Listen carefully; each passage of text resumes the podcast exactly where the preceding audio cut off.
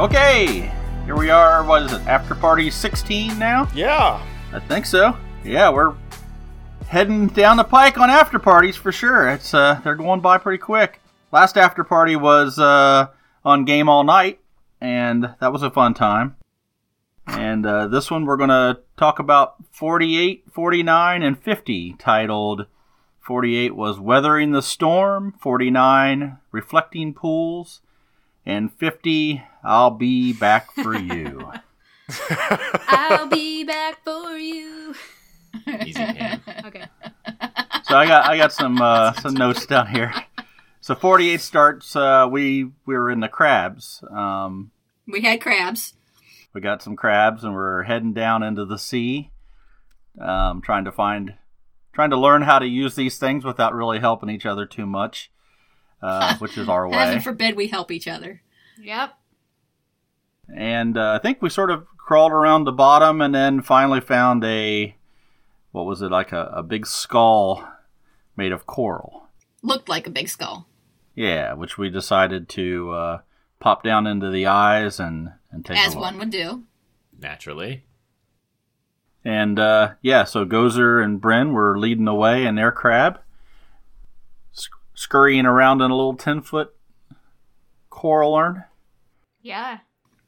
And what do you guys think about what happened down there? We saw we ran into the uh, floating pirate, or not really pirates, floating uh, Sailors. sailors that had this these creatures that sucked into their face, actually Yeah. bit into their faces. You could say you could say they were floating semen. Um, Yeah, yeah, you could. I have a lot of theories. about the semen? Um, no, not really Oh. about the semen. About the the two in cloaks. Yeah, she's Elena's got a handle on the semen.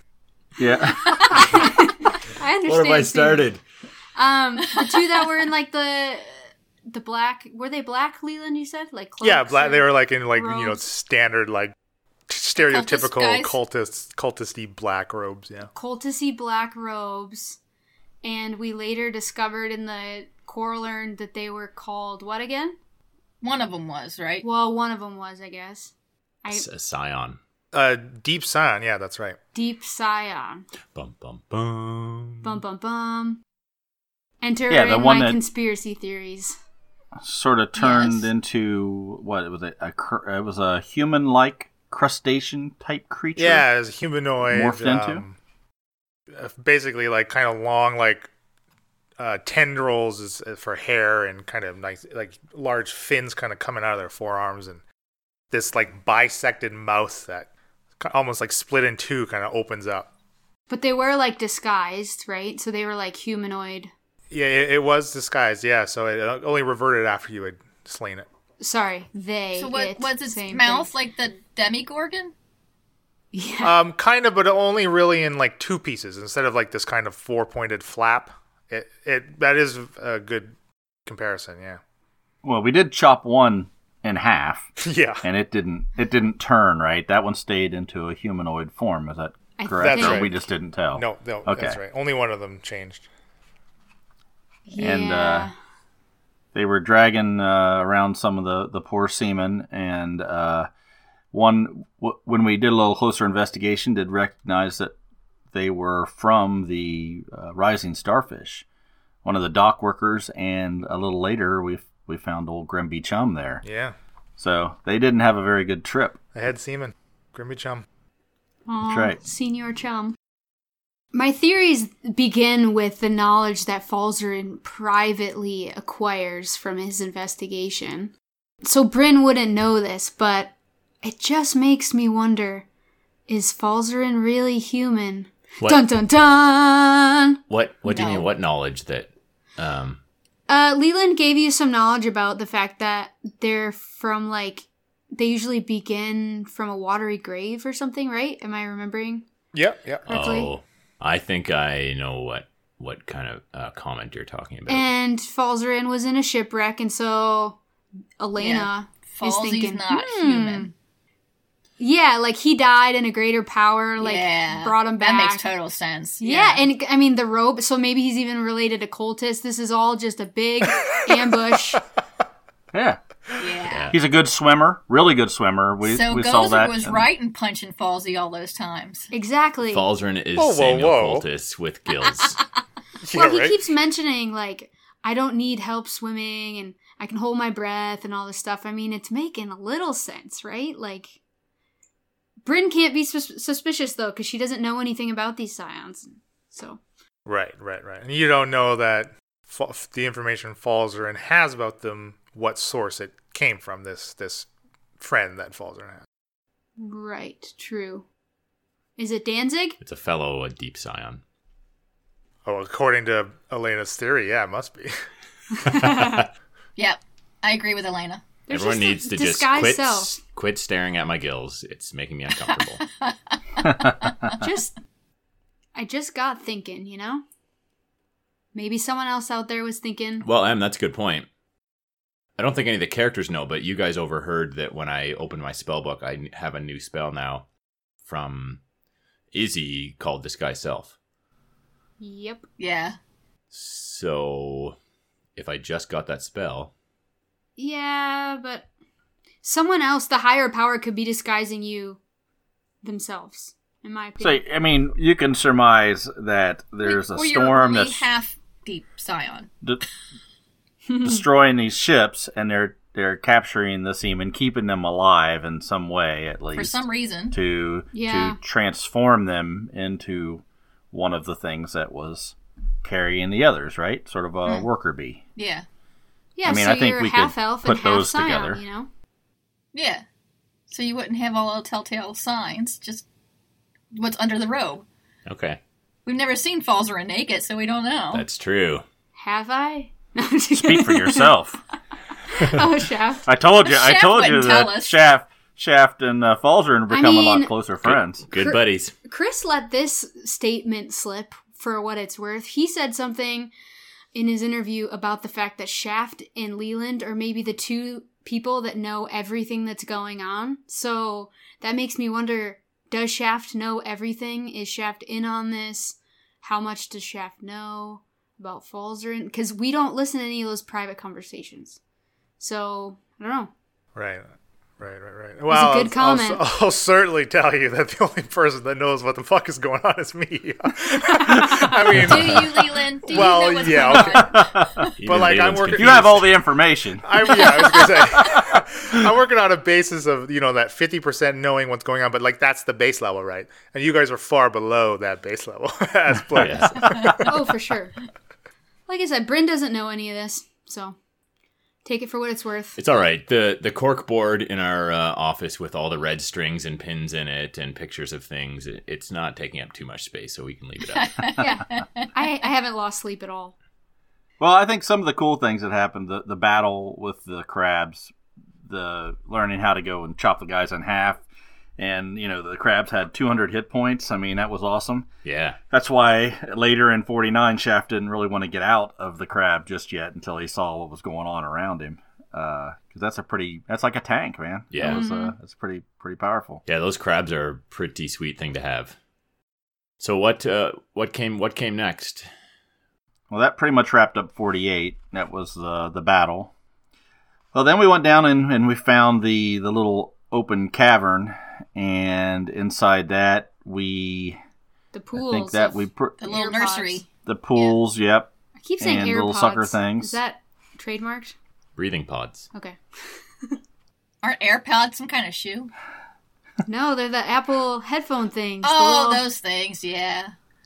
Q-tips. It'll be a, a little less intrusive than the ones Leland came up with. It bites onto your mouth and sticks something down your throat. But they don't they don't cost you three hundred dollars. well, that's true. Yeah, They're that's a probably good pretty cheap. There's a whole pool of them you can pick from. I mean, how you, you meet you meet the right deep scion and he'll put it he'll give it to you for free. Oh yeah. um, so we head down the. We go down into Erica's room where we, which where we sneaky sneaky really well. We use uh you know everything we can to be really quiet, but she just looks in the mirror and sees us. yeah. yeah. Gozer starts awesome. yelling pretty quickly too. What's your stealth? Thirty-seven, but she's looking at you.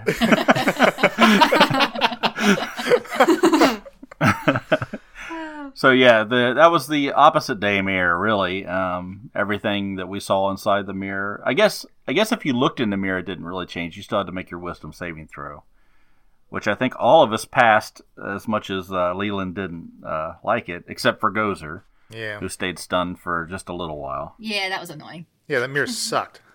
Yeah. It was And like dead. a it, Should have made it was a revenant mirror. What was the DC on that? Brendel. Oh, it was pretty low. I think I said like a DC 12. It was pretty low. Oh, But this party is seriously lacking in wisdom, though. So All right, that's a, is that a comment on our stats or our? Uh, well, you can No, take it as I you will, my think so. friend. So uh, yeah, and inside that room, we also saw a portal with a wooden door frame, I guess, etched with uh, six-pointed stars, a star, I guess, with glowing purple light coming out of it. Sort of. Now that wasn't one we've seen before with glowing purple. No, you've never stars, you've so- never seen those um, uh, glowing symbols etched into a portal like that before. but it did look. Uh, I think I can assume it did look similar to one one we've seen in the It past. looked identical, uh, other than those those uh, po- six pointed stars. Yes. Right. Okay. So any theories on the six-pointed stars or Well, what they could mean?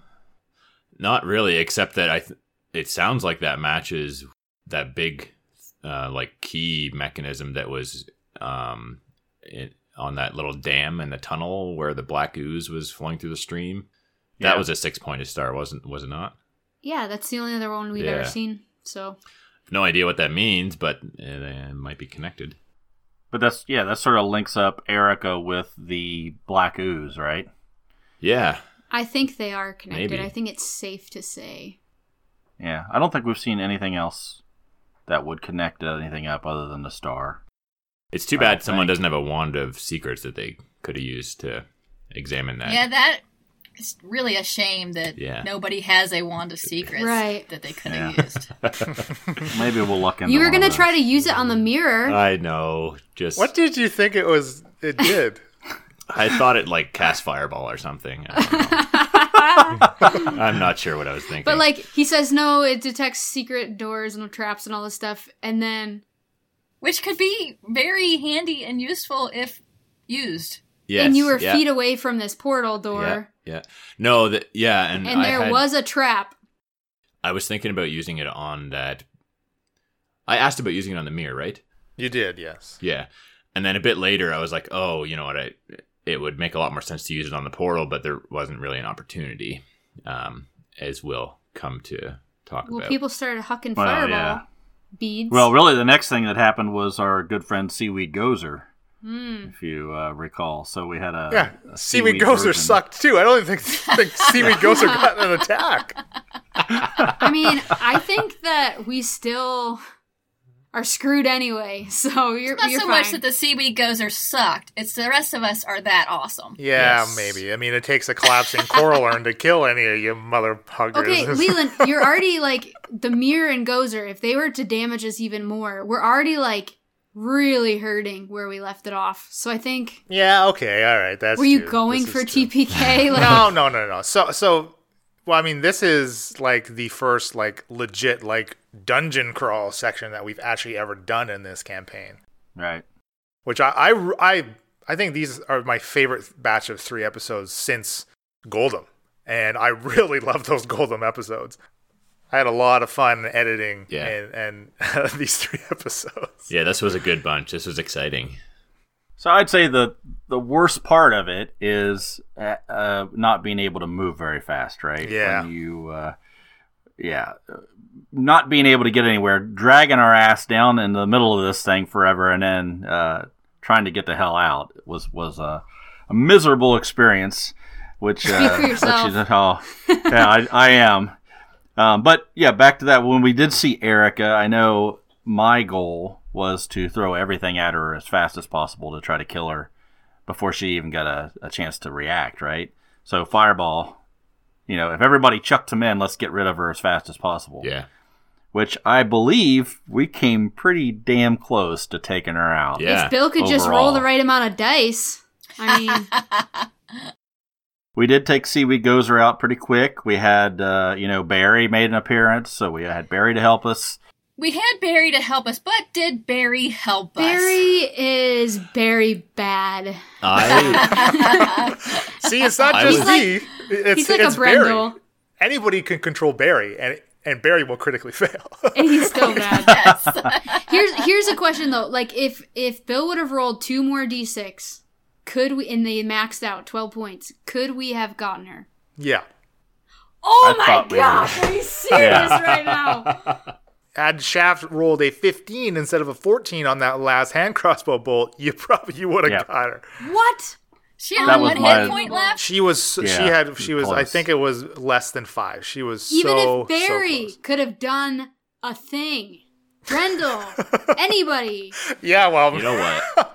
Oh Barry, my gosh! I almost I, did, I shouldn't have asked for that question. shed a tear when Barry looked back over his shoulder as that bead of fireball that Yeah. slung by Bryn. He deserved it. Just Yeah. heartbreaking. Oh, I shouldn't have asked you that question. I'm really mad with the answer now. This is Well, I think we all learned we cannot count on Brendel to save us. Well, he makes a mean potion. he's shooting a Roman Does he? candle over there. No, Does yeah, he? we're getting to that. It's it's here on the list. Yeah. Trust me. Oh my God. The Brendel potion.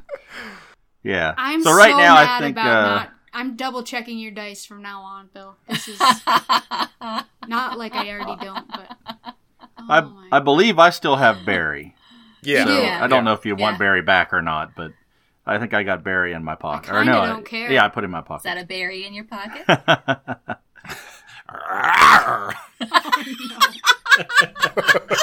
very very good. Yeah. oh man. Um, let's see. What else do we have? So then we fought. Uh, we moved on. We fought a few humanoids. One with a shark head, one with ten tentacle, ten foot tentacles, and one with quills. Yeah, those were some pretty interesting bad guys. Yeah, they're pretty cool. They're pretty low challenge rating too, actually. Perfect. Like you guys made quick uh, quick work of them, really. well, the, those quills seemed a bit you know, like they could screw Uh, people up if they, They were. could poison you basically is kind of the worst thing that they would do. It's pretty cool though. Would that would that be an ongoing status effect if they were successful? yeah, if you're poisoned? poisoned, you like have disadvantage on something or something. I don't know. Oh, okay. This is super it's not. It's not quite the um. What is it, the the blue rot? no, no, no. It's not like a disease. It's it's just That yeah, yeah. sucked. Yeah. Yeah, that blue rot is dangerous. Hideous. Blue rot is dangerous, man. Yeah. Ah, poor Thuft. So we we wiped those guys out. I think that was just there to sort of give Erica some time Yeah, to yeah, absolutely. head on down the uh, the pike there, and then Gozer and and I. I guess we sort of went down. Uh, that was next, right? We sort of went down into that hallway after Erica. Everybody else was trying to battle everything and get their way down, and then let's see, we got in there, and that's when she pulled. I can't remember exactly how that worked. She she was she was pretty close to dead, Yeah. and then she started pulling down the supports that we're holding. Before she she kind of made it to the back of this chamber, she goaded Gozer and she spoke of Thuft. Mm-hmm. And then Ah. she kind of opened up this hidden passageway, this very narrow and short passageway, kind of got in there. And I described it as having all of these these like wooden supports in it as well, and um, just continued to like goad Gozer into following her, basically. Kind of like Gozer a, like an old rickety mine shaft, eh? Yeah, exactly. If that's yeah, exactly. That's totally what you're thinking. And then she kind of made it to a point where you know the this this trigger point where she just kind of pulled out this. I think I described it as like a linchpin, right? Like pulled out this Yeah. specific piece that triggered the collapse of, of this this little tunnel. Now, how in the how does Erica know about Thuft? Is what I'd like to know. Good question. No, that is a good question. Yeah, What? I hadn't even thought of that. This is you're too focused on uh, deep Scion Falzarin. yeah. So so either I need to add either something to my Erica map.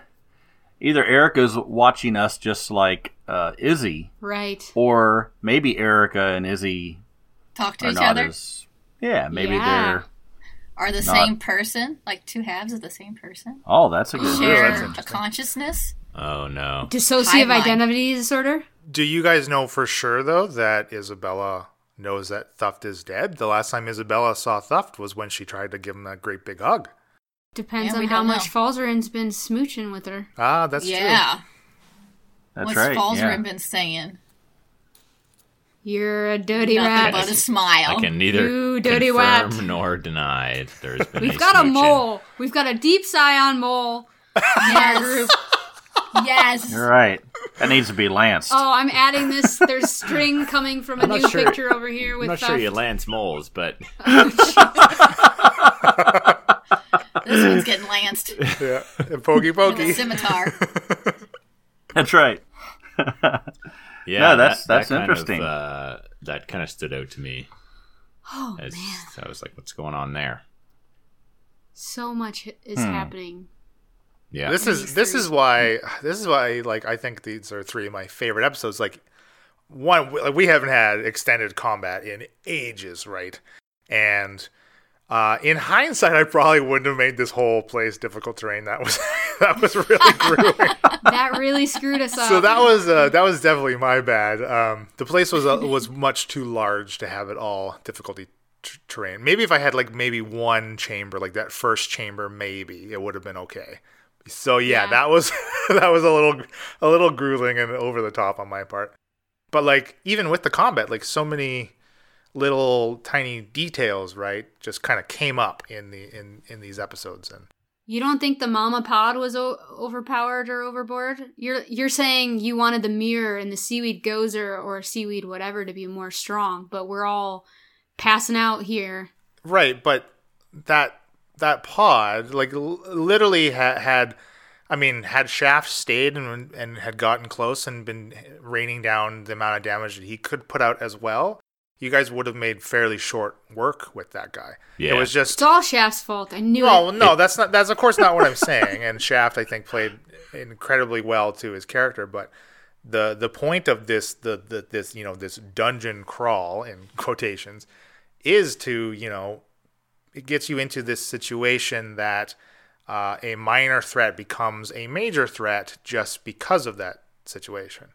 Because he turned around and ran. Yeah. I thought Which is well, what no, Shaft be- done. I mean this whole fucking place is flooding. I would have gotten the hell out of there He, too. Yeah, he I mean, did- if- he if you played, notice- he played Shaft. He did. The, the first thing I did, and when I when the gozer was covered, was I looked around and said the shaft or the uh, the room is filling, and I drank the the potion, right? And then the first thing I thought was, now I have some time, so even if it floods, I can swim out of here. Right. But then I thought, wait a second, I better check to make sure it worked. I'm surprised that you checked, honestly. Yeah, I I wasn't expecting that either, but it makes total sense. Another mystery that I'm adding to the board with strings coming from Brendel oh. and all this garbage. He's also a deep time. Who sold us a faulty potion? Or so made it? if you notice, you know, he's uh, Leland said the the water was filling. It, it went up six inches in one round. yeah. Yeah, which is fast. six seconds. I mean, that is pouring Yes. in. So it's it started at only three, right? But then I kind of described these additional collapses that you guys were kind of hearing echoing down. So as more of this is collapsing, of course, more water is is pouring in. So yes, it's rising very quickly. Yeah, I thought this this whole scenario was even though I was you know sweating a little bit that maybe we were gonna say goodbye. You were Falzarin. sweating. Oh my gosh. oh yeah, I Um, thought, I thought it was- Falzarin was a goner. I thought it was awesome. Um, Bryn was. yeah. Elena was. So. just the way that you know Shaft totally as Shaft would do. Um, once he realizes that he's going to be screwed because he can't breathe underwater, he's like, "Well, I'd like to help you, but I'm not going to die." Takes Right. off, um, and I think Falzarin is feeling. I think partly it's in Falzarin's character to try and help one of his party members, but also, I mean, the reason Gozer's down here and any of you are down here is because of Falzarin's kind of It's all Falzarin's fault. dragged you along. So he's Falzarin's feeling guilty fault. that you know he's not gonna leave one of his friends quotation piled under rubble as this thing's filling with water. And I mean, I don't want to go too much in depth with what water, how water works with Falzarin, but Yeah, let's talk about that. he might be less scared about water than the rest of the party. So yeah, I think that that was re- really cool uh, to see the different different characters' motivations and for it to make for a very tense situation. I was having fun. I thought it was interesting with Bryn because sh- at first when Shaft took off, it was you prick. and then Oh, yeah. it was right after that was you know a couple rounds of fighting, and then well, I better get the hell out of there here to survive, and then Falzarin gets swallowed up. And then suddenly, Yeah. well, I got to go save Falzarin. You were just running back and forth, oh, you know, in difficult terrain. Yeah, oh yeah. For sure. I was So- really sweating and trying to think what would Bryn do. And then yeah, I mean I'm saying what's going through my head. You guys heard it. I was like sweating and I kept thinking about Gozer. And then I was like freaking out. Would I save Falzarin? What do I do? What do I, But your good friend Brendel from years ago was follow. He was right ahead of Shaft. he said he would he, he Yeah. turned around and did some some fireworks here and there, Yeah. but I'll be just to make for it feel good. yeah, yeah. Um, so do you think? I know that uh, one of Bryn's traits is that she um, she has compassion for people who can't help themselves or who are in need of. Oh, I'm a sucker for defending the defenseless. Yeah. Like when they're truly defenseless, like when you were unconscious in that thing. So I was wondering, do you think that Bryn kind of made a calculation that Gozer is maybe beyond help, or we Bryn's not going to be able to do much with her hands to help Gozer, but because Falzarin got swallowed by this big gelatinous uh, breathing pod mama, that um, there's a po- you could kill this character or this um, Yeah, bad guy I could kill and and help Falzarin, and and that's kind of why you sort of Are you asking me if Bryn waffled. off Gozer? So that's why it didn't bother well as much. initially you were kind of uh, it seemed like you were going to be taken off um, and maybe coming back for gozer who knows exactly what would have happened um, had falter not get got swallowed alive but then you kind of took pause and tried to kill this thing that had swallowed falter and so i was just kind of wondering is that because Bryn thought there was more chance of helping Falzarin? yeah. Yeah.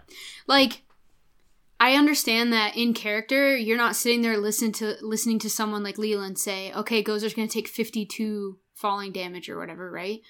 And like, "Oh, I know how much her health is." And you're not doing the math. But like, I also would like to think that your character when hearing 52, your character does get the realization of like, "Oh crap, that's a ton of damage." Like that's she Right. she did. If, you, if a ceiling caves in on someone, I mean, it, that's typically Um, not great. And Shaft Yeah.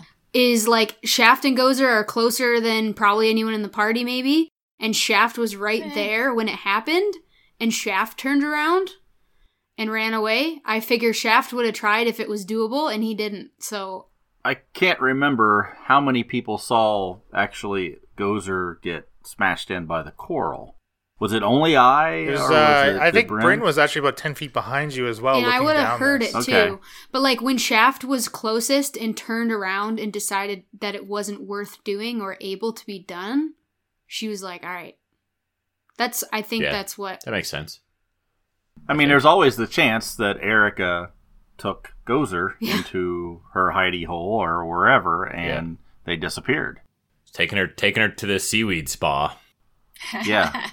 She's gonna This have is true. cucumbers on her true. eyes and I come mean, back and- looking and- five years and younger. Gozer actually should have be, still been in her rage too when she took that 52 points of damage because then we we and my, this we got a note from uh, Michael Caldwell that uh, and we've made this mistake before too that she still made the attack.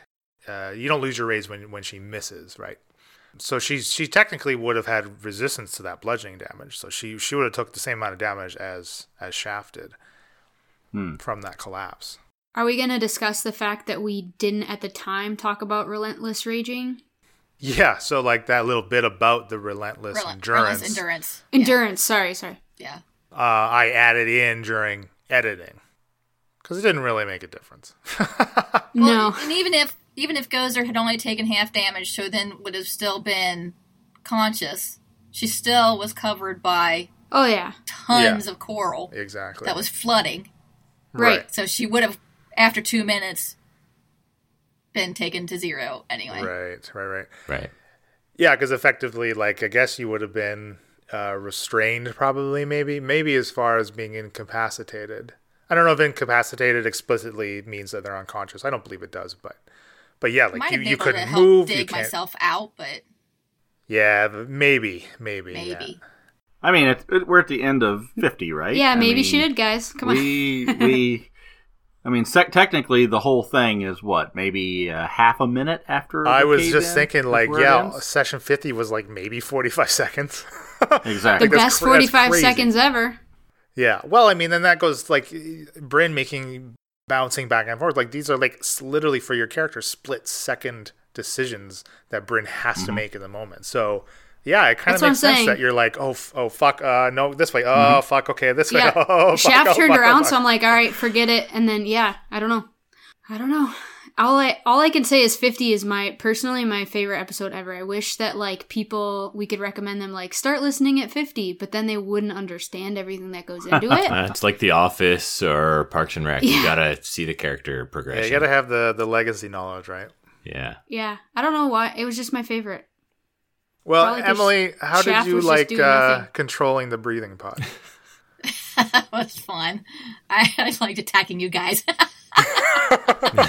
You liked attacking us until you were rooting for my inspiration. Then I was Well, like, you- what?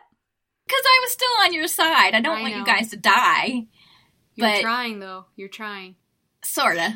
Wow, yeah, I know, and, and that kind of is a, a strange position for Emily, for me to have asked Emily to, to put herself in, really. But um, I thought it was fun and and and different, and basically, I washed my hands of it. If Falzer had died, it would have been Emily's fault, not mine. Oh, that that's the main motivation. Well, no, what you guys don't know is Leland did private message me and said, bite him now. and so I did, which made Falzarin go down into the stomach acid and knock him out. yeah. So it's. But I would like to know this is the first internal surgery that was ever performed. Yeah. yeah, Yeah. that was hilarious. I hadn't done a medicine check in so long. I was like, how do I do this? Yeah. He did I like mean- a gastroscopy on this. Falzer and Bryn are still in the dead breathing pod at the end of 50, so Oh, they're not okay. they're not entirely out of it yet. But you, Falzer is stable currently. It had been so long since I'd helped someone. I was like, what do I do? Yeah.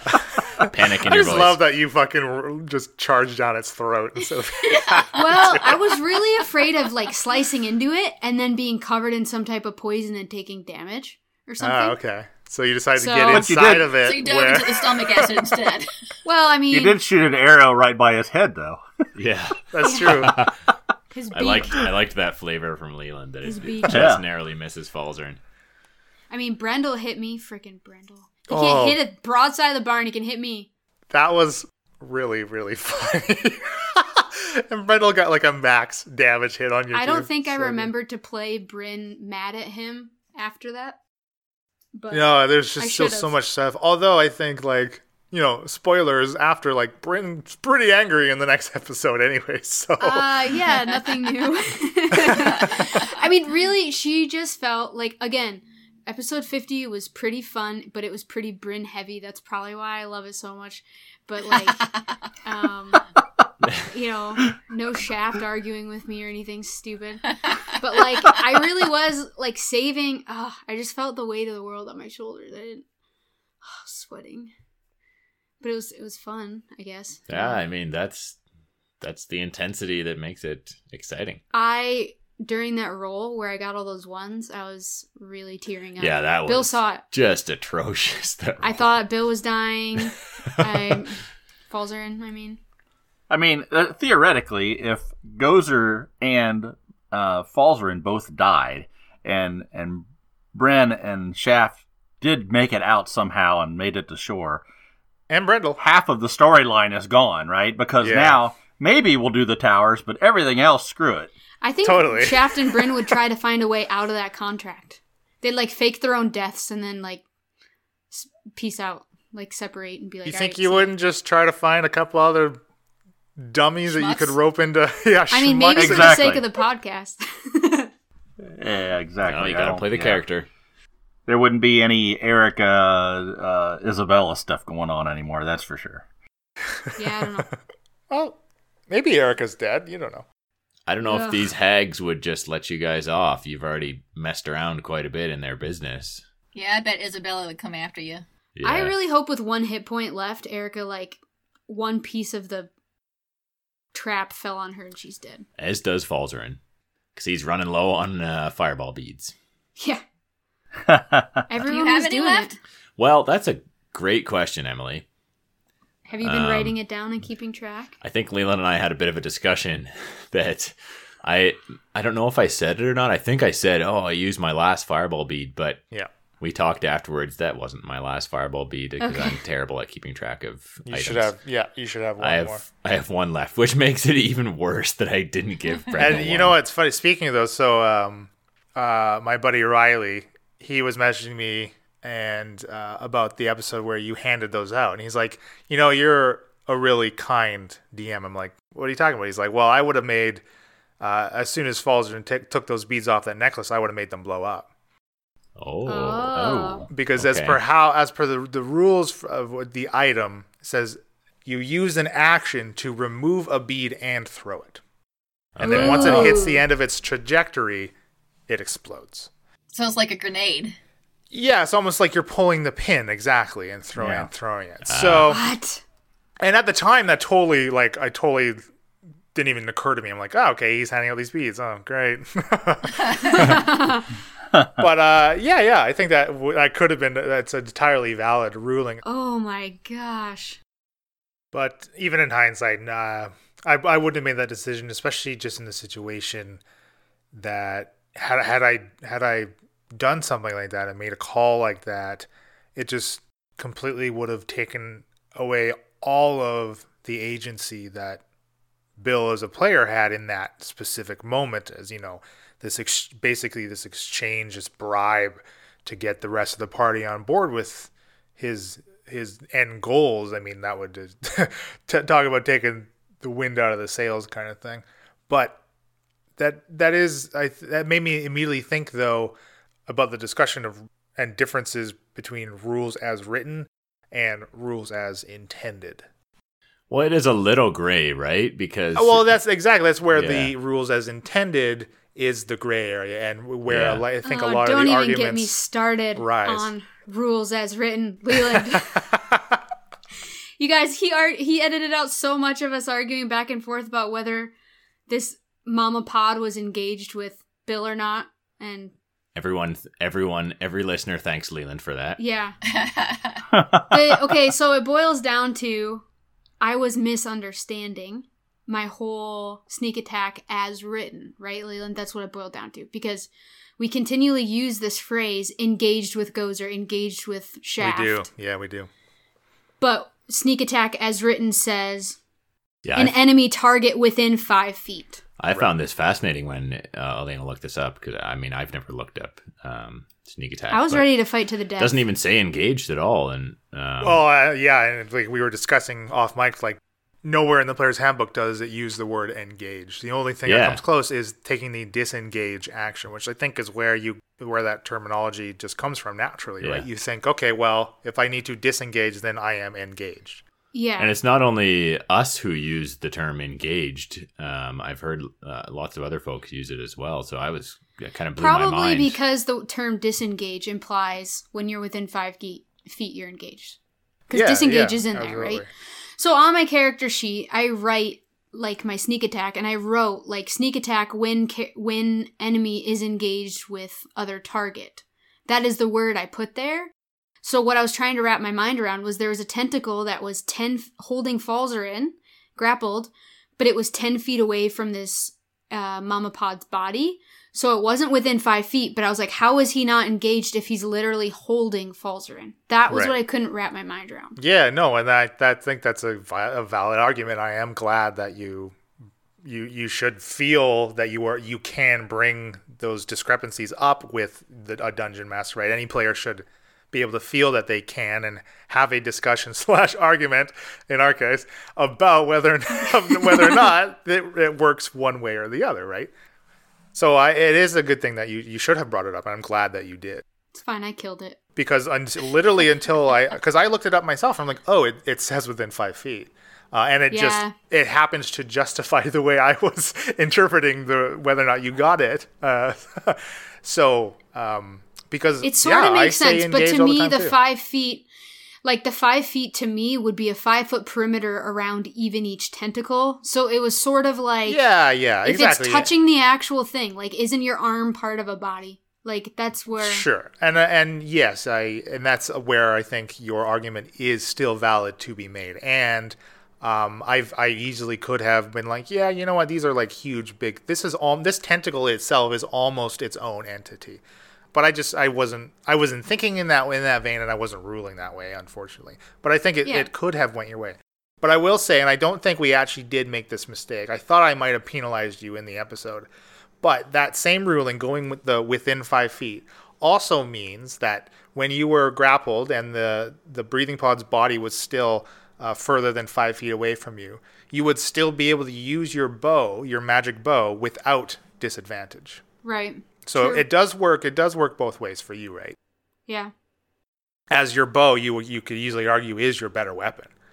Just well, because and John and Bill one. had good points about why it would maybe not be considered engaged, right?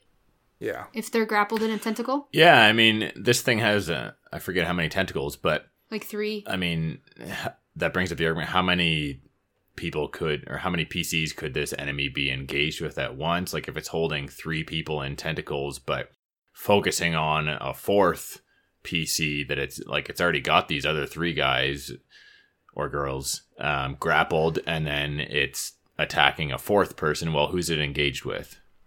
So Right. it's an interesting case, I think, that you're you don't run into with a lot of bad guys.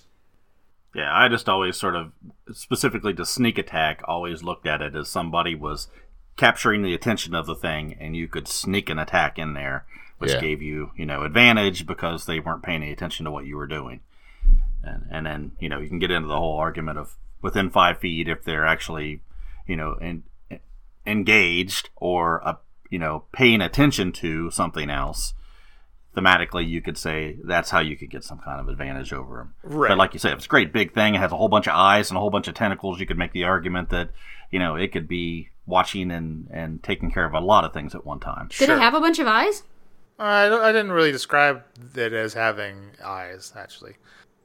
So, uh, but also another for further clarification of the sneak attack rule, it is with when a when a um, what does it say? It says an when. A, when an enemy of the target is within Yes, five feet. so it's that not like a, enemy uh, does not yeah. need to be your friendly either.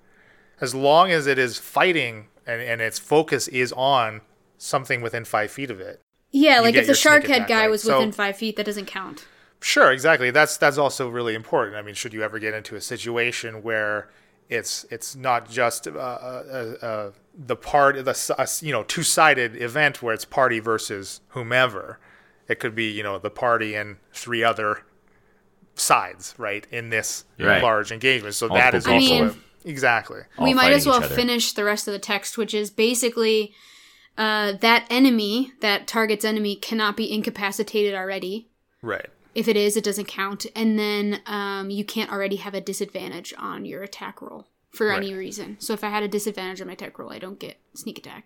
And John, I think to your point about saying, you know, um, other situations where an enemy's focus may be taken, I think in those situations, I would be like, okay, you know what, Elena, you get advantage on this attack because of that, which by extension gives her sneak attack. Um, so you could argue that, you know, yeah, you you get your sneak attack, but really it's saying no, you get advantage, and you just happen to get sneak attack as a result of that, and that may just be feel like it's semantics, but I think situationally it becomes important, right? Right. That's how getting advantage through inspiration became such a big deal. Yeah, I like that. absolutely. Yeah, So that's everything I have down from 48 to 50. Um, pretty much, uh, yeah, I think we already hit on the, the shitty potions. And, uh, yep, that's that's about it. That's where we Well, ended. technically, we only know that one was bad. That's true. I'm gonna say probably three were bad. yeah, Brendel's well, three. that's rude. Brendel drank Well- his. If Brendel's that bad at spellcasting, he's yeah, we got don't know to if be it worked. he's got to be good at something else. So Not necessarily. Mm, not Yeah. necessarily. He didn't save Thruft, and technically he didn't save Gozer either because it started coming back the disease. yeah, well, Oh man, 51 is going to be intense, you guys. Tune in to 51. You guys expect w- way too much of Brendel. Just because you just because you are all incredibly skilled does not mean everyone you come across and may travel with is also as adept at their chosen craft. Just Thankfully, he's that out handsome. There. Says who? Oh, we have a minimum amount of competency and incompetency to be in this group. Yeah, true. Oh, okay. So yeah, he's below the lowest bar. Yeah.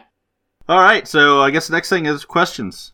Should we go back to Mike's question from uh, before? Sure. Oh yeah, we kind of missed part of a comment from Mike when we were on um, the game all night with Chris Whitpan. Yeah.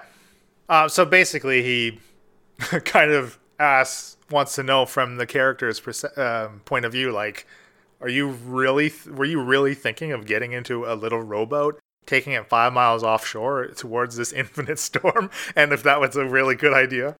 Well, yeah, one, no, it was not a good idea. No. Shaft even stopped in the show, I believe, and said, Now hold on a second, let me get this straight. And sort of walk through that whole possibility, right? Yeah, absolutely. Before we got the boat. Yeah. So, yeah, no, I don't think I had any intention of ever getting in that boat to go out towards the storm, nor swimming to it like Gozer was doing, or even. See, I think Gozer would have gotten in the boat to swim out there because she's strong. She could do it. In her mind. Yeah, Bryn wouldn't eh. go. Uh-uh. Yeah, Falzern would have been pretty weary of that plan as well. I think that it didn't have a great chance of success. I would have been like, yeah, so we're not helping you do this, all right? Bye. If we couldn't have got the crabs or something. I'm I'm Yeah. very very thankful that these crabs uh, were there and that Bryn was able to steal them. I that was fun right. for me. Bryn's just trying to like have some fun right now. She's she got to Pisces so pissed off. She's like, Yeah, screw it, let's unca- steal some crabs. Uncharacteristic for Bryn to be Oh, okay. frustrated and Let's. How many times did it happen? I'm just teasing. Probably a good thing there aren't any good characters in the party, or we wouldn't have stolen the crabs. Not all characters would have been Falzarin is good. board for He's that. supposed to be good. chaotic, he? chaotic, We've corrupted good. him. but he's evolved a bit. He's yeah, evolving to neutral. I don't know. Neutral, neutral. Falzarin's just so he's he's a little fish who's been thrown Going into a big the I knew you were a fish. He's a deep water scion, you guys. I knew it. Yeah. Oh man, Michael continues to say a bunch of extremely nice things about us uh, that I'm not going to repeat on air because I hate when podcasts do that self-aggrandizing, masturbatory bullshit. So thank you Oh, so much, on, Michael, man. for all of your kind words. Though I did share them all with the party, so uh, we all have He read said your Bryn's email. the best, I believe. Not Yeah. quite. No, no, no, no. All right, any more questions? Anything in from anybody else? Yeah, Mike also said about the Reflecting Pools, session 49. He thinks Leland should have named the episode some play on words with the lyrics from Jingle Bells, like Dashing Through the Woe or something like that, because there were so many dashes from the party. Oh, dashing through the whoa. and then he, this is where he brought up that uh, Gozer would not have lost her rage right. when fighting Erica because Gozer did attack. Even though she missed, she'd still attacked, so she wouldn't have lost the rage. In a one crab in close sub. Throwing fireballs. and finally, Yeah, Bill Ben. the Bill Ben himself. Bill Nye the Science Guy. He says, first off, a big congrats to everyone on your 50th episode. Uh, second, he loves the idea of the one shots and making mixing up the cast, uh, which so far we're going to record a little the end of it right after this. And the first Oh, bit, yeah. oh man, it was really fun. It's so fun to be able to actually like play a character with with most of you. Uh, third, even though you all do great at going over each section of shows and talking about how you feel about each one, is there anything looking back you want to reflect on? Oh, Ooh. Interesting. I I kind of wish I had have Rolled the right amount of dice.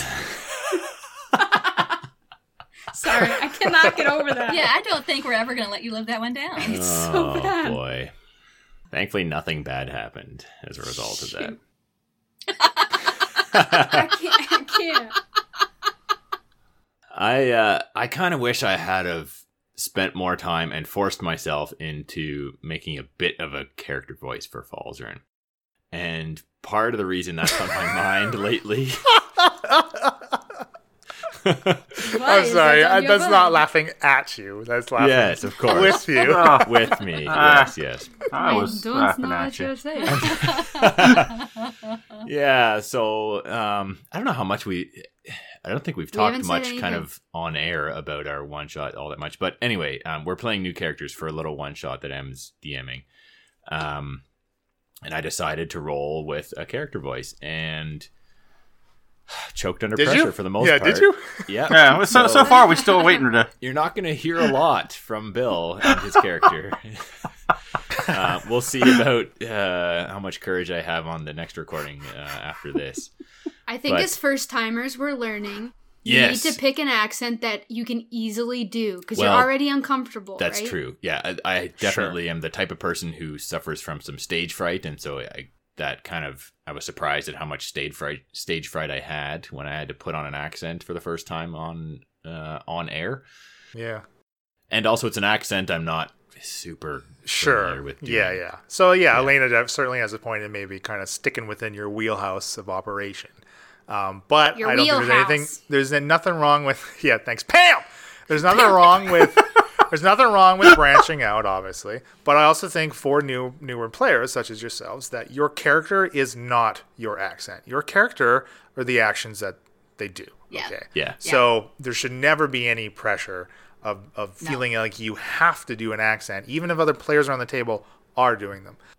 I agree, hundred percent. I myself, yeah. as a as a player, not until just last year with this new uh, or last year and a half with this new group um, that I started playing with, they're all big role players, and I was never really like that, and I was never really comfortable like that myself, and but but playing with them, I I've grown into much more of a role player, and I mean it certainly has enriched that experience for myself. Um, that may not be the case for every player, but yeah, you just got to ease into it, man. I mean, shit, I've been playing 5e since it came out, and I just now started doing actual character voices. Like, Yeah. yeah, No, that I think that's a great point that that needs to be made as well. That you know, your experience with D and D is not based on your ability to do a voice or not. This is more kind of just like a personal thing for me, where I want to be more comfortable doing it. So I kind of wish I had been doing it all this time because I would be comfortable by now. I, Okay, I would think, I or more Yeah. comfortable than I am.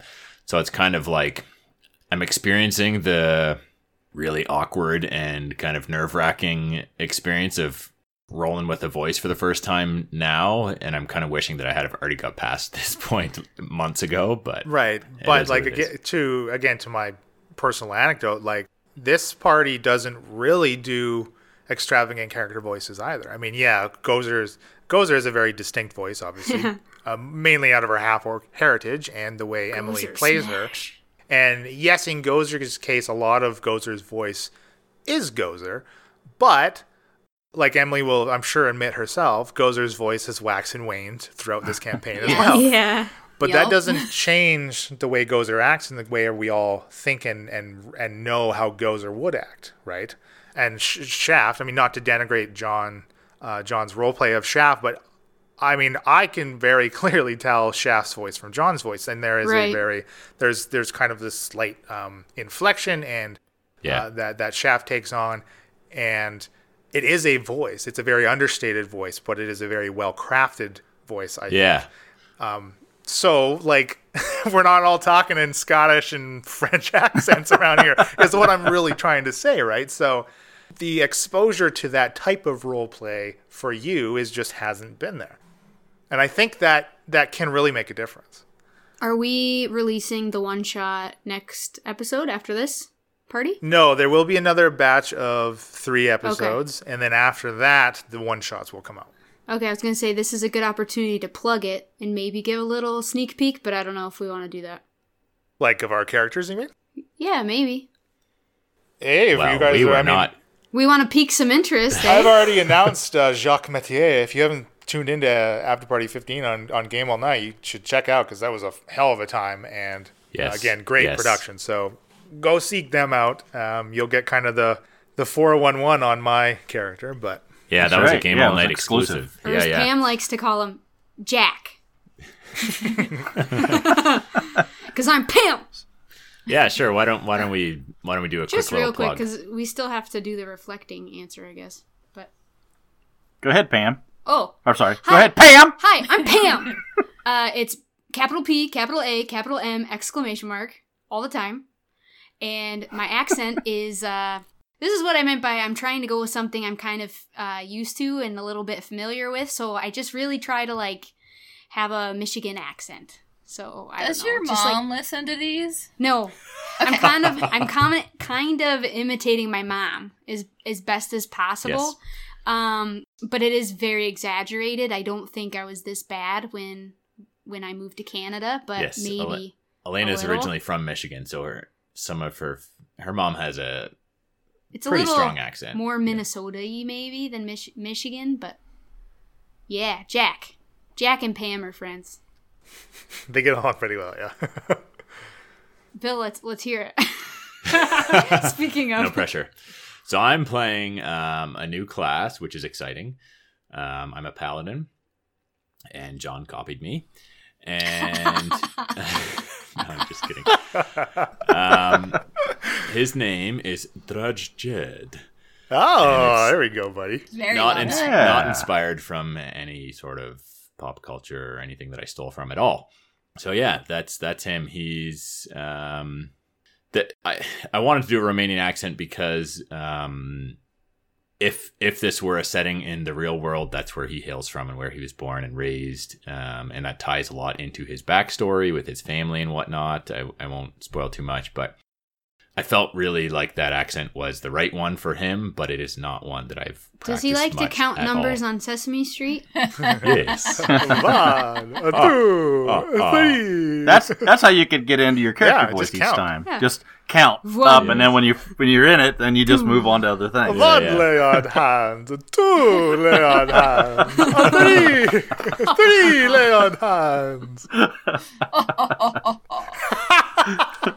yes. So You know, everyone I can w- do the accent except for me, apparently. No, I was, I was. That's that's so funny. I will say that with everyone's like having these exaggerated accents, it's really hard not to want to mimic them, right? Like, Yeah. it's so hard.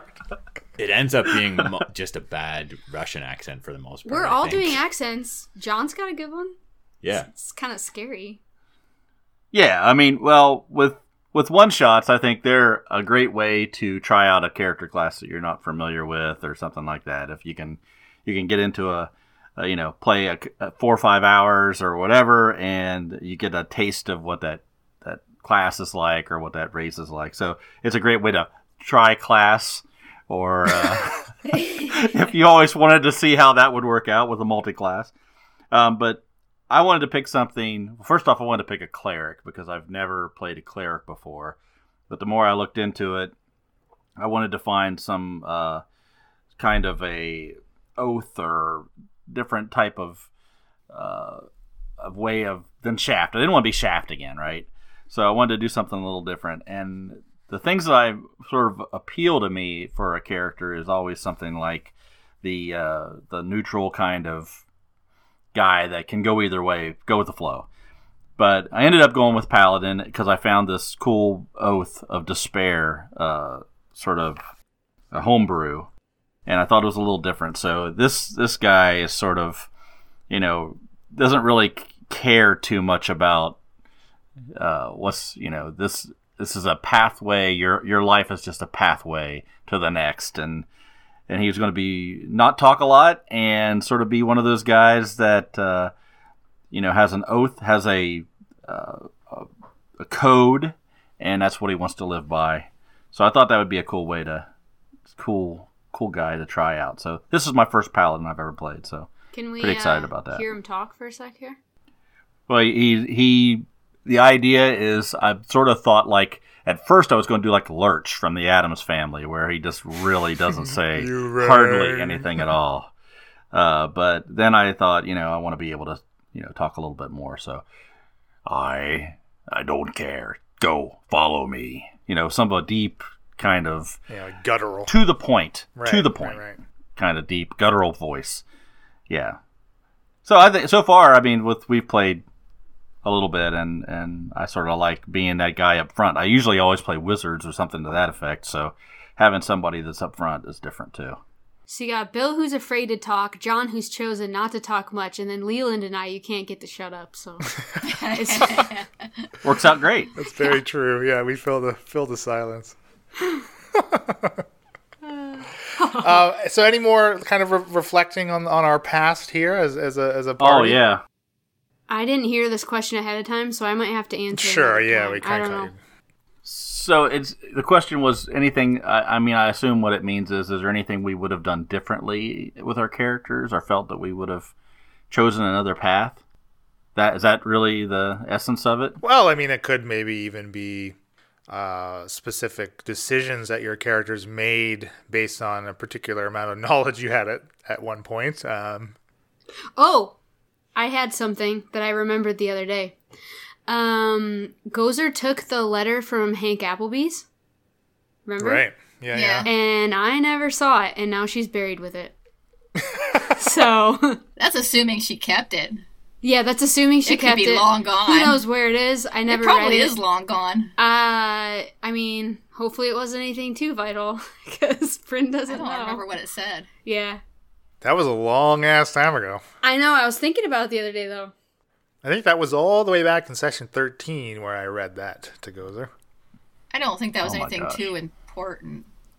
I mean, It I had- hope, I hope It not. had it had something to do with uh, why Hank was in Drukal and um, uh, Prince Charmington III and uh, Krug of Crag and that kind of stuff. dead, dead, dead. Uh, uh, Yeah. But uh, but it was also a letter that was addressed to, to Samuel Coltis. Ooh. Okay. Well, I'm gonna pretend Bryn doesn't know that, but man, reflections. What were you thinking, John? Add that to my little map of yarn. You know, I don't know. I think I think I like where Shaft is at, and- and I think he's made relatively good decisions based on where he's coming from throughout this. I yeah, I don't I don't think I have anything that I regret. Maybe maybe he should have been a little more deceptive. He's been a little too forthcoming with things. That's probably it. I think Gozer's Wow. bigger, biggest regret is she and Thuft had plans that they didn't get to follow through on. Yeah. They made plans one night where they were at night while they were keeping watch together to go and go back to the mountain and take over. But they Freaking needed money. They needed money to uh, be able to carry out their plan, and so they were going to make you two, uh, Bryn and, and Shaft, go back to Drew Call and find the money that you guys had stashed there and steal it take it from you to be able to go to the mountain and Oh, bribe all the goblins and Well, hobgoblins. for a minute, I was mad at take Brendel for not saving Thuff, but now, I mean, I, yeah, well, and oh man, that, that was a really what episode was that in? Because you guys should maybe go listen to that now that stuff's gone.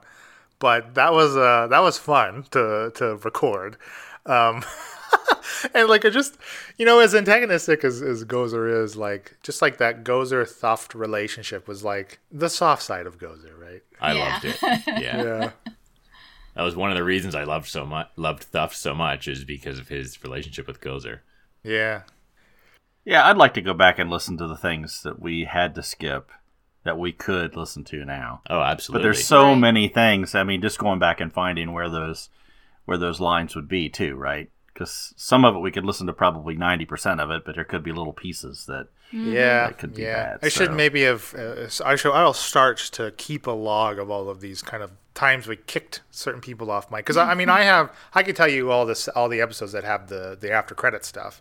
Which, speaking of, session fifty did have one, and actually we just we had one in uh, in session forty six, I think it was as well. So we've it's been a quite a long stretch without one, but kind of had two. And we in- were in quick not allowed succession. to listen to 50s. we were allowed to listen to 46, but not Yeah, 50. yeah. I you guys could listen to 46 mainly because uh, Pat McDonald was was kind enough to to lend his Roland Wright voice um, to the Aspiring cause once again for us, uh, and that was really fun to put together too. Now, in the next three releases, do we get to? We should get to Mr. Bonacore as our NPC guest, yeah, right? yeah. Great. That Yeah, should be session 53. Okay. that was a ton Because of fun. somehow we get out of that, that pit in the ocean. Well, Bill Oh, Ben has one more thing. Yeah. He says, um, "Did you all have any idea how long this first campaign would take?" or is everyone just going with the flow? Oh gosh.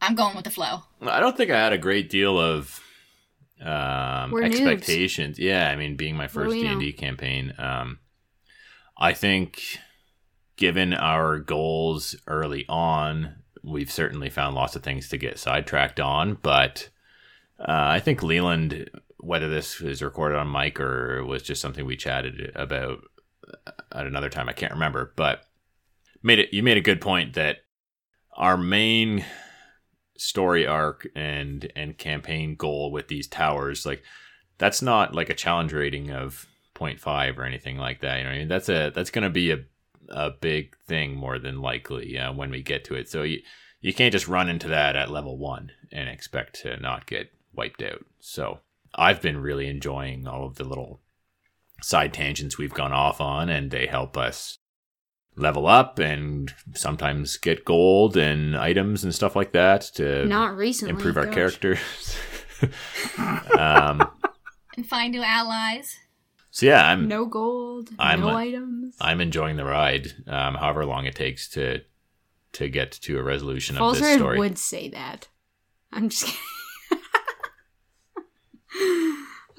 Falzarin's unconscious right now, so it's built on. Leland, do you have any idea how long this is going to take? No, no. Another I'm, uh, 50 episodes. I'm with I'm I'm here for the ride too, just going with the flow.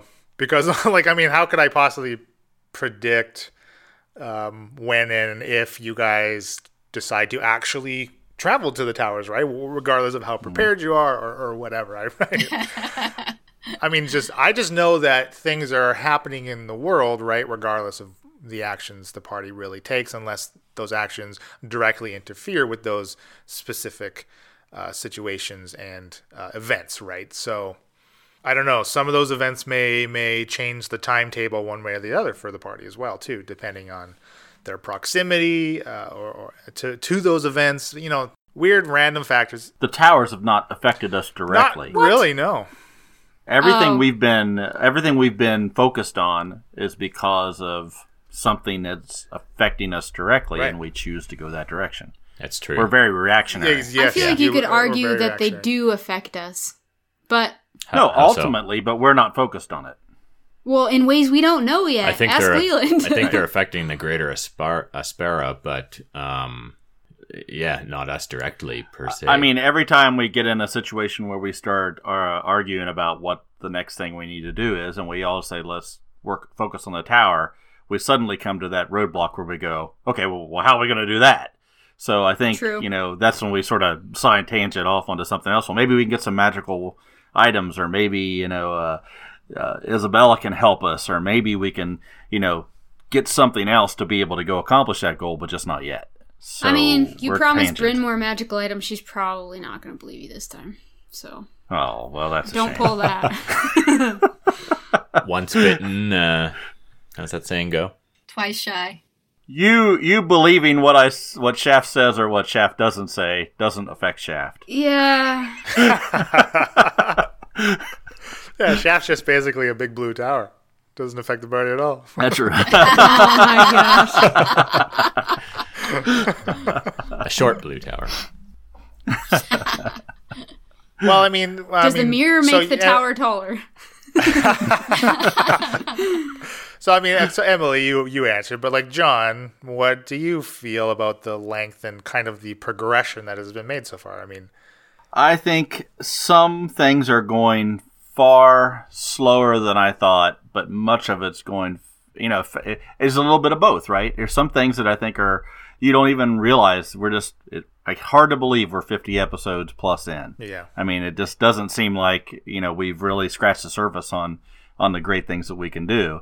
And in other aspects, it feels like you know we haven't really you know learned more about the ultimate uh, goal here. So, but I don't think it's it's a it feels like it's dragging to anybody. I think we just go on like we said, we're very reactionary. We're going through and and building our characters, getting to know, you know, what we can do and how we can accomplish our main goal. So, no, I think we're going with the flow.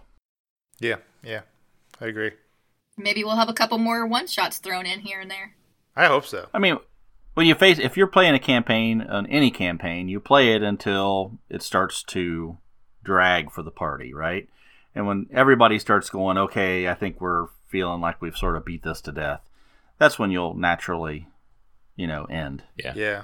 I certainly am not feeling that. I mean, I'm No. still very invested in this story and and pretty much loving every tangent we go on. I mean, they're all interesting and exciting, and I'm wondering, you know, how are they related, or are they related, and to what extent are they related to the main plot? Um, so it's all just adding more interest for me to looking forward to finding out exactly how all of this works together and what's what's the big picture that Falzarin isn't aware of and I'm not aware of either. So campaigns usually come to a close when we beat this to death. Is this Brendel? Because I'm feeling pretty close to beating this to death. Brendel will live forever.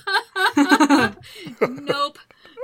Well, I mean, if if you're on a if your goal is to do something and you have to be 15th level to be able to accomplish the the end boss kind of thing, right? And then you're you're playing for two years and you're seventh level, you know, it's time to move things along a little bit. I don't get that feeling with this at all. I think we're we don't know what we're in for, or what we have to do, but it's it's progressing every time we play. I think in a very natural and fun way. Yeah. I mean, it's definitely still interesting. We're definitely getting experience. And I mean, my web of conspiracy and the lines connecting, there's so much that was even added in this after party. It's still a puzzle to me, and I love it. I think that I'm not tired of it yet. Tired of Brendel and, and Barry, but uh tune in to see if Bryn beats Brendel to death.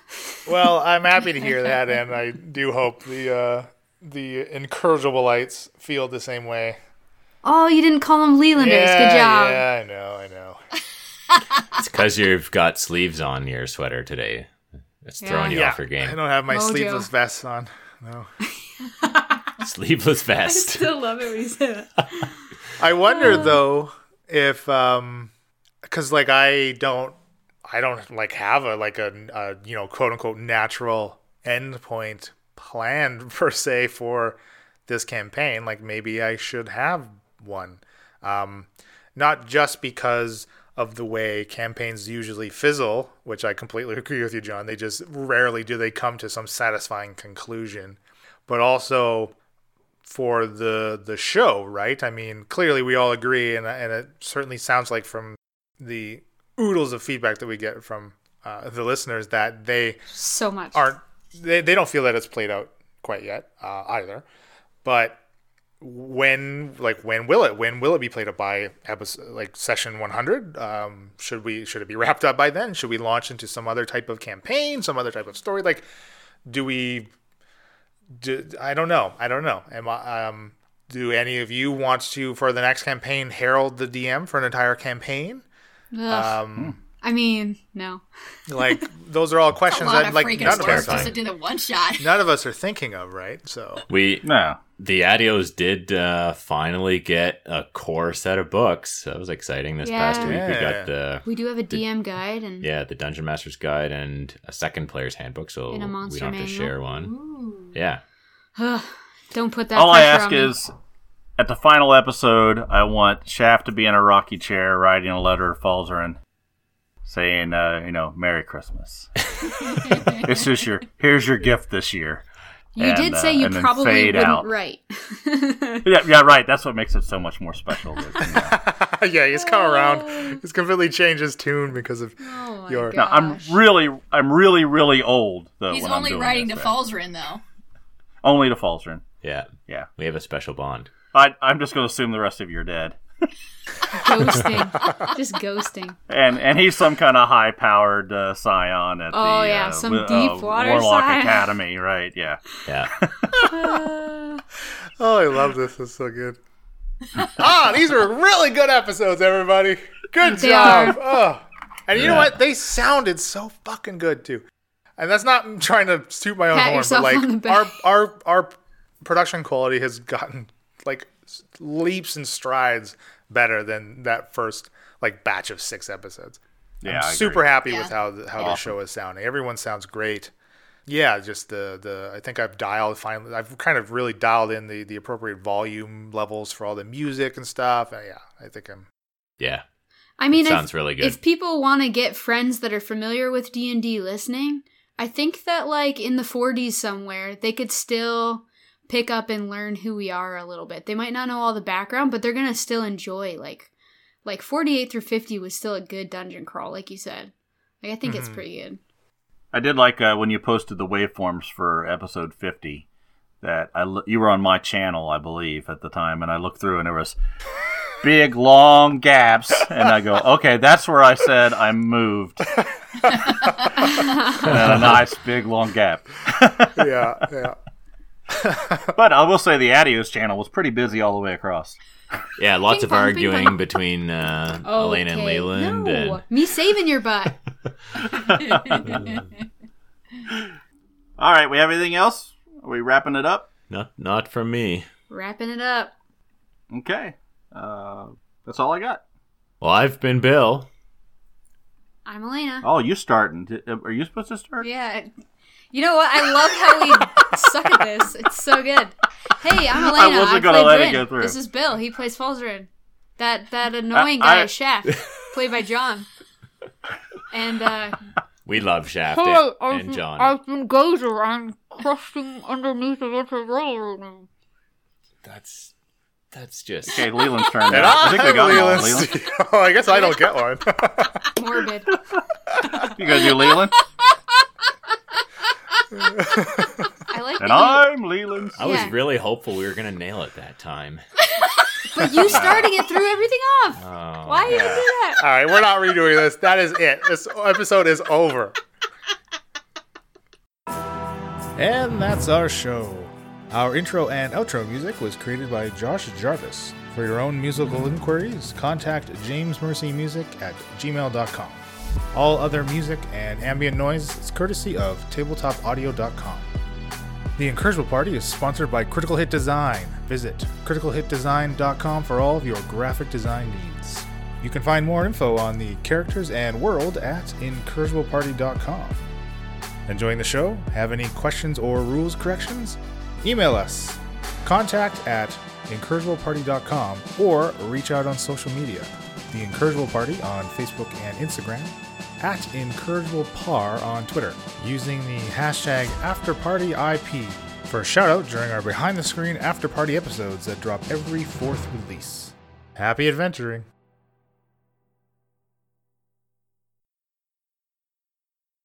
All right, ready?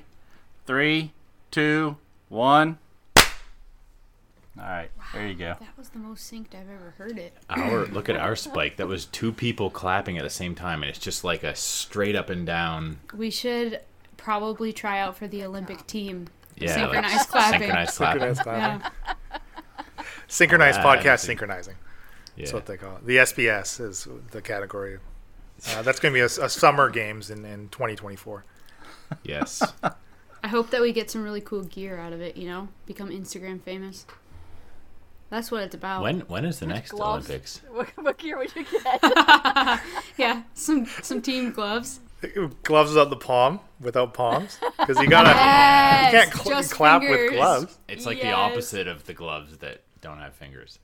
It's not fingerless gloves. It's finger gloves without. Yeah. Yeah. Yeah, fing- fingerful, fingerful. You know gloves. what? They could make fingerless gloves and then use all the scraps to give us the gl- like save, reduce, reuse, recycle. You know, There you go. it's environmentally friendly. Save the That's, planet. uh, well, that's why the IOC actually finally agreed to allow SBS into the Olympics because of the Green Initiative, and they're trying to really What you change say their public sounds so believable because you throw in like some abbreviation like search engine optimization SEO.